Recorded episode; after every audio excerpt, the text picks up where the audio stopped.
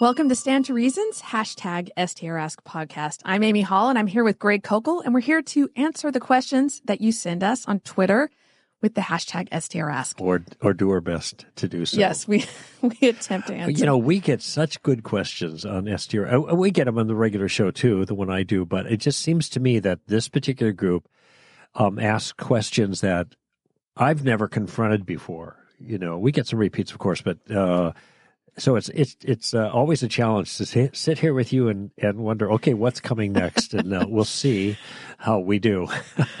All right, let's start with a question from CM. I am a Christian, but I have long suffered from various eating disorders. I repent daily, but find myself in sin daily. Am I at risk of losing my salvation? I feel that many Christians suffer from overeating, but I never hear anyone from the pulpit address it. Well, it, here we go. This is one I've never had before. And um, what troubles me here, what the concern that I have is not that CN has a an eating disorder, but how she understands the spiritual ramifications of that disorder. She said, I repent daily and I sin daily. Okay, with regards to this. Now, by the way, the fact is, so do I. Repent daily because I sin daily. Um, and I sin a whole lot more than I repent from. All right. That's just the reality of being a fallen person. And uh, to put this all in perspective, I mean, Jesus gave the two greatest commandments love the Lord your God with your whole heart, mind, soul, and strength, and love your neighbor as yourself. Well, I have never, ever in my life fulfilled for a split second the first commandment. Um, and the second commandment, maybe, rarely, but um, the fact is that we all sin daily. And I like, you know, the citation from Martin Luther, at least this is where I, under, I understand it came from him. Something to the effect of um, trust God and sin on boldly. And his point wasn't to encourage sin. His point was, I think, to, or, and this would be the point that I'm making with that citation, is the is understand that we are sinful people and our sanctification is a process, but we don't have to worry about the fact that we're sinful people when we're saved by grace. That doesn't have to be a burden to us. Oh no, am I going to lose my salvation? Oh, I better confess this, or if I don't confess it, it's not going to be cleansed. No, Jesus always lives to make intercession for us. He's a high priest that is always there. And this is one of the points of Hebrews chapter 10, as this whole discussion about Jesus being the high priest in the final sacrifice come to a conclusion there in the writer's um, development of his argument. He says, Let us draw near with a sincere heart, having our hearts, uh, mind sprinkled free of an evil conscience and our body washed with pure water. He who promises faithful. The point of understanding the finished sacrifice is that we're safe and so we don't have to strain it every single time. Was I sinning just then? I better say, no, we don't have to do that. Uh, we pursue godliness, we pursue sanctification, holiness, um, and we deal with those things that are obvious that we need to deal with at any given time. But even when we're dealing in, with all the things that are obvious, there's a bunch of things that are not obvious that we're doing that aren't right. Our general attitudes are going to be influenced by the fall. And uh, this is one of the reasons that it's and I think is the reason Jesus offered the two great commandments in the way he did, is to demonstrate the impossibility of keeping the law. The way he put it in Matthew Matthew five, you are to be perfect as my heavenly Father is perfect. Well, there's no doing that. This is why we need him. So I wanted to just put that little foundation of grace in place, um, so that uh, because that is a really important part of this of responding to this issue. You look eager there. Like, did you want to jump in on that? No, no, go no? ahead. Okay. I'm keeping my eye on Amy here, uh, straining at the bit. No, I guess not. Okay. Um, so if you are in, you're aware of a sinful pattern that you're doing, then you pursue repentance and in the the power of the Holy Spirit. Of course, I say that, but I'm not exactly sure exactly how that operates. It isn't like, oh, I'm going to repent in the power of the Spirit, and all of a sudden the Spirit starts doing. It. No, we seek to live holy lives, and we always have the Spirit helping us to do that. Okay, that's that's all I'm saying here. I'm not saying we find this little Holy Spirit switch, and once we find it, then we're not going to struggle. We're going to struggle. This is the, the the fact of life. Okay, we struggle with sin, and we we address it on a regular basis as it's obvious to us that this is something to address. And when it's obvious, it's because the Holy Spirit is doing something in us. Now, here's a, the next issue Is an eating disorder a sin that you need to repent from? Maybe, but it's not clear to me, and I don't know the eating disorder that's in question. No, maybe the maybe the I don't know. Um, eating disorders characteristically are considered e- mental emotional problems challenges that people have they're disorders of the of the mind of the of the soul that compel certain behavior and they're not easy to deal with. And i don't think there's any a range of disorders. There's not just a little prayer you pray or a little way you trust and it just goes away. Some people have big problems that the holy spirit bang deals with immediately. They become christians and it's over with no alcohol, not even an interest in it. Other people, they struggle with uh, uh, a temptation to excess in a number of areas all their life. It is a day by day challenge. You know, I don't know why God does it that way. He's got his own reasons. I'm just saying this is the way it is. All right. And it does mean that daily Christian living is a struggle in different areas. Um, but even so, it shouldn't be, in in my view at least, uh, that it's a struggle, a kind of a, a, create a sense of defeat in us. And this is the feeling I, I get from CN's question. There's this, oh, I haven't, I've been a Christian for a long time and I still have this problem. And, and there's, seems like there's defeat in her voice. Friends, there are going, CN, there's, you're going to have spiritual struggles with sin all your life of some sort all your life. And, and it will not have it not end until the resurrection. This is a reality. Now, that doesn't mean you aren't going to be victorious in certain things, but sometimes you're victorious day by day. Some things you may overcome, and it's just a thing of the past. And there are other things you have to always be vigilant of, trusting in God, understanding there is safety in our relationship with Him because of the cross.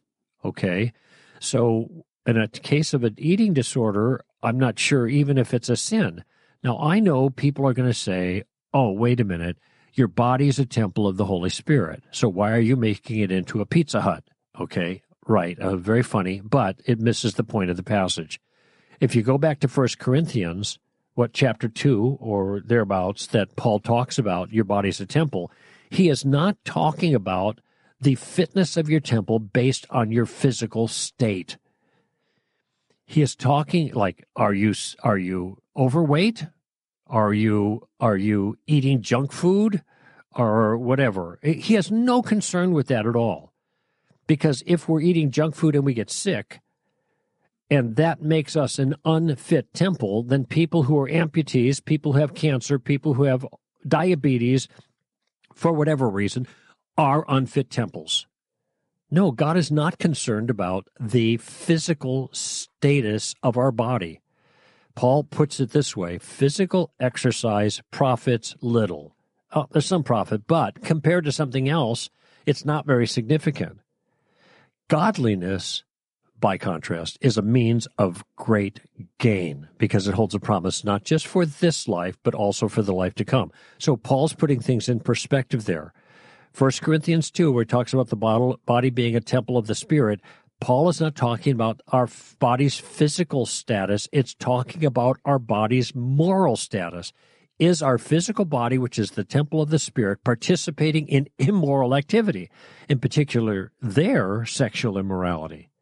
So, being overweight or underweight does not make your body an unfit temple. That is not what Paul has in mind. Now, are there considerations regarding things like that? Yes. Uh, to me, it's more of a stewardship consideration. So I want to stay healthy and fit, okay, for my own benefit. I think I feel better, but I want to live longer to be a good father to my children and a husband to my wife and do the things that I enjoy that are satisfying and make my contribution to the body of Christ. Paul talks about that concept in Philippians, you know, am I going to die now and be martyred or will I stay on? If I stay on, it's better for you. If I die, it's better for me. I guess I'll stay for a while longer. this is kind of what he talks about there in Philippians, so that I can serve you. So th- that's part of my own motivation. And being fit relates to that. I don't want to get sick, okay, if I don't need to, if I can avoid it. Um, but has nothing to do with whether my body is an is a an appropriate temple. And so I'm wondering if some of these things are going on here, Amy, with CN. Also, can I lose my salvation? Well, the answer to that is no. I mean, it, it, notice the implication.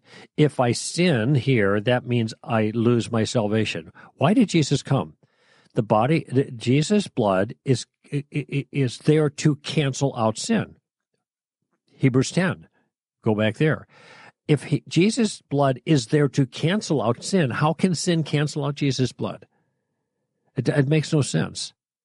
Okay, so um, I, I don't think in general, sinning is going to imperil a person with regards to their found, their salvation.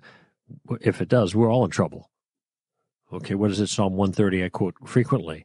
Lord, if you would mark iniquity, oh Lord, who could stand? If you're keeping track of us as a way of a standard of acceptance, we're all lost.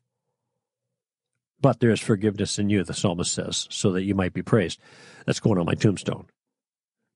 The point is, we're safe in the grace of God. We're secure in the grace of God. We're secure enough that we don't have to worry about the grace of God when we struggle against sin in our life. Some things we struggle against aren't actually sins. And I think this is probably in this category, though don't know the nature of CN struggle. So there's a number of reasons, CN, where I think you're making life a lot more difficult on yourself emotionally than it has to be. Struggling with a di- eating disorder is hard enough.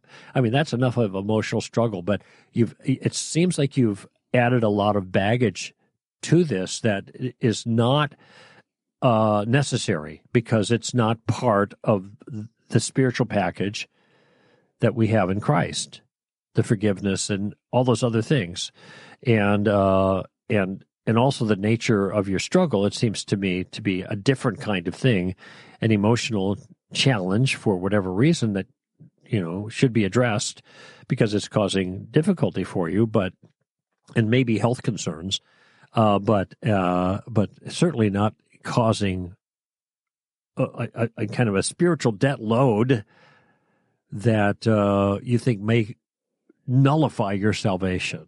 Okay, all of those things let go of those things because they're not a concern. All right.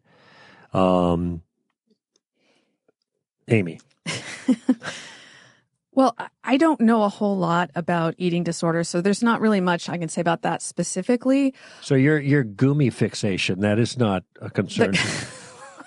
gummy no, that's Kyle. Kyle's the one who loves the gummy. oh, Kyle's the gummy guy. Okay. Um, just joking. So I, I mean, obviously, we're not supposed to be mastered by anything. The God doesn't want us to be in slavery of anything. Um, the you know the food is for stomach, stomach is for food, but mm-hmm. it's not to be the master of you. So right. you're right to to work to end this. I mean, that's you're you're doing the right thing. But I I want to address the idea, I just want to say a little bit more about the am I at risk of losing my salvation? Because that applies to everyone, because everyone's struggling against something. Mm-hmm. So I wanted to talk a little bit about Romans 7 and 8 um, because I think we we see a truth here about what position we're in right now on this earth. Paul talks about how, first of all, knowing the law cannot it, it was not able to change anybody's heart. It was not able to empower anybody to do what was right. All all it could do was condemn you and even stir up more sin. Mm-hmm. That that's what the law did. So the amazing thing now is that now we have been released from the law and joined to Christ and we have the spirit. And this is the, the big thing in Romans 8 when he's talking about how we kill our sin. That now we have the power to kill our sin through the Holy Spirit. But that doesn't mean that we have killed all our sin. It's actually a present thing that he talks about in chapter 8. And he talks about the whole earth groaning in sin, that the, the whole creation was subjected to futility. And it says, in hope that the creation itself also will be set free from its slavery to corruption into the freedom of the glory of the children of God. For we know that the whole creation groans and suffers the pains of childbirth together until now. And not only this, but also we ourselves having the first fruits of the Spirit. Okay. Mm-hmm. So this is, he's talking about how right now the Holy Spirit is giving us the power to put our sins to death, not all at once, but bit by bit. So we have the first fruits of the Spirit. Even we ourselves groan within ourselves, waiting eagerly for our adoption as sons, the redemption of our body. Mm-hmm. So he's looking forward to the day when we don't have this law of sin in our bodies that, uh, that keeps us trapped in certain sins that we have to work to kill. But we're looking ahead to this. He says, for in hope we have been saved, but hope that is seen is not hope, for who hopes for what he already sees? But if we hope for what we do not see, with perseverance, we wait eagerly for it. So he is waiting for the day when he will be, when his body will be completely redeemed and will no longer be under, under the power of sin in any way. I mean, he says in Philippians 3 that he has not yet become perfect. He hasn't laid hold of it yet, but forgetting what's behind and looking forward to what's ahead, he presses on as he tries, uh, he, he follows the upward call of, of God in Christ. Mm-hmm. So what we get here is a picture of Paul. Okay. Now, if Paul's in this position, you're pretty good company if you're in the same position. He's not ever saying he's worried about his salvation. What he's saying is because he's saved, now he has the hope of the Holy Spirit giving him power to put his sin to death. And it's a process that goes on until our bodies are redeemed mm-hmm. and is completed. That's right. Uh, I just want to draw attention to the material just above the section in Romans 8 that you were citing. And uh, Romans 8 begins with comparing um, life according to the flesh and life according to the spirit. And the point he's making here is there are unregenerate people who are living according to the flesh, and then there are regenerate, born again people who are living according to the spirit. Now, those according to the spirit are not people who never sin and sometimes we talk about it this way well i was in the flesh yesterday but i'm in the spirit today you know kind of thing yesterday was saturday today's sunday right but that isn't what paul means by those terms he means those who are in the spirit are regenerate people okay and he says uh, you know that that all who have the spirit of god are regenerate. If you don't have the Spirit of God, then you're none of His, he says in this passage, okay? But then he goes on to say, and this goes to the point that you made following it, that if you are living according to the flesh, you must die. That's unregenerate people, given the flow of thinking here that came before. If you are living according, if by the Spirit, but if by the Spirit you are putting to death the deeds of the flesh, you will live. Okay. Point being here is people in the world, people who are unregenerate, are uh, on a course according to the flesh. And Paul says earlier, it's not even possible for them to please God. Okay? But you are not in the flesh if indeed the Spirit of God dwells within you. So you're in the Spirit if you're regenerate. And what is the practice of the regenerate person? The practice of the regenerate person is to be progressively putting to death the deeds of the flesh. Okay? And that's the struggle that you described that follows. Now, one last footnote to this. That is what Paul is referring to when he uses the term led by the Spirit. It's the next verse. If by the Spirit you're putting to death the deeds of the body, you will live, for all who are being led by the Spirit are sons of God. These are sons of God. In other words, being led by the Spirit in Paul's language, and he's the only one who uses the phrase, he uses it twice, once here and once in Galatians 5, and it means the same thing in both places. Being led by the Spirit means by the Spirit's power, you are putting to death the deeds of the flesh. You're overcoming the godlessness in your life and you're increasing the godliness in your life. And that is what's characterized of people who have the Spirit. That's why I've said before if you're living like hell, you're probably going there. This is indicative. You have people that claim to be Christians, but they look just like the world in their moral behavior.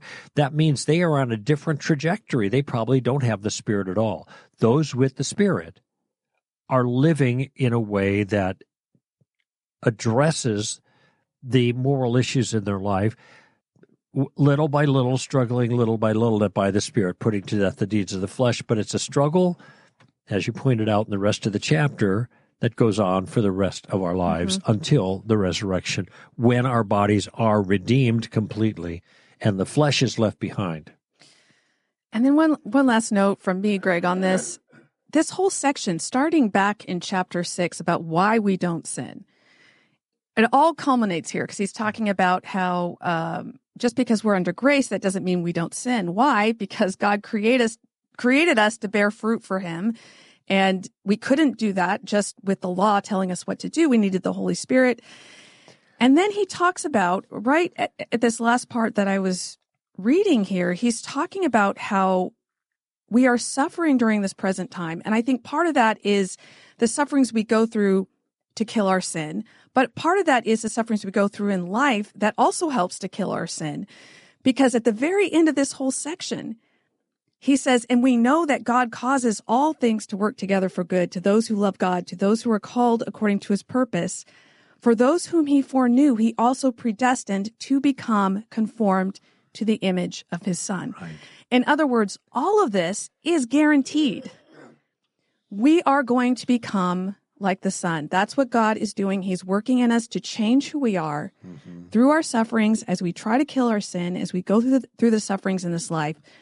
All of this has a purpose, and that purpose is to make us like Jesus, and that purpose is guaranteed. Mm-hmm. So as you're struggling, that's not an indication that you're not saved. It's an right. indication that God is is changing you to make you more like Christ. Right.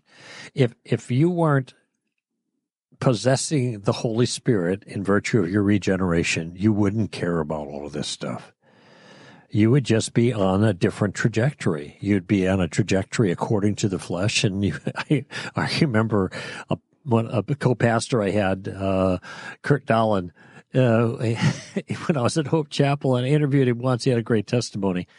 I, I interviewed him once on the air, and he said, "You know, before before I became a Christian, I never struggled with sin. I never struggled with temptation.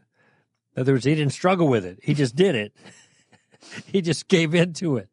It's after you become a Christian that the the the struggle really begins, and the struggle lasts your entire life. And this is captured so powerfully in this chapter in Romans 8.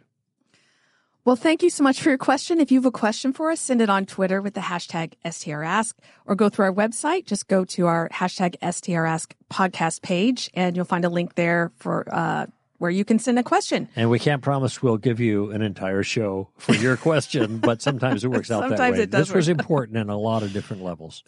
All right. Thanks a lot. Uh, we appreciate your listening to the show. This is Amy Hall and Greg Koukl for Stand to Reason.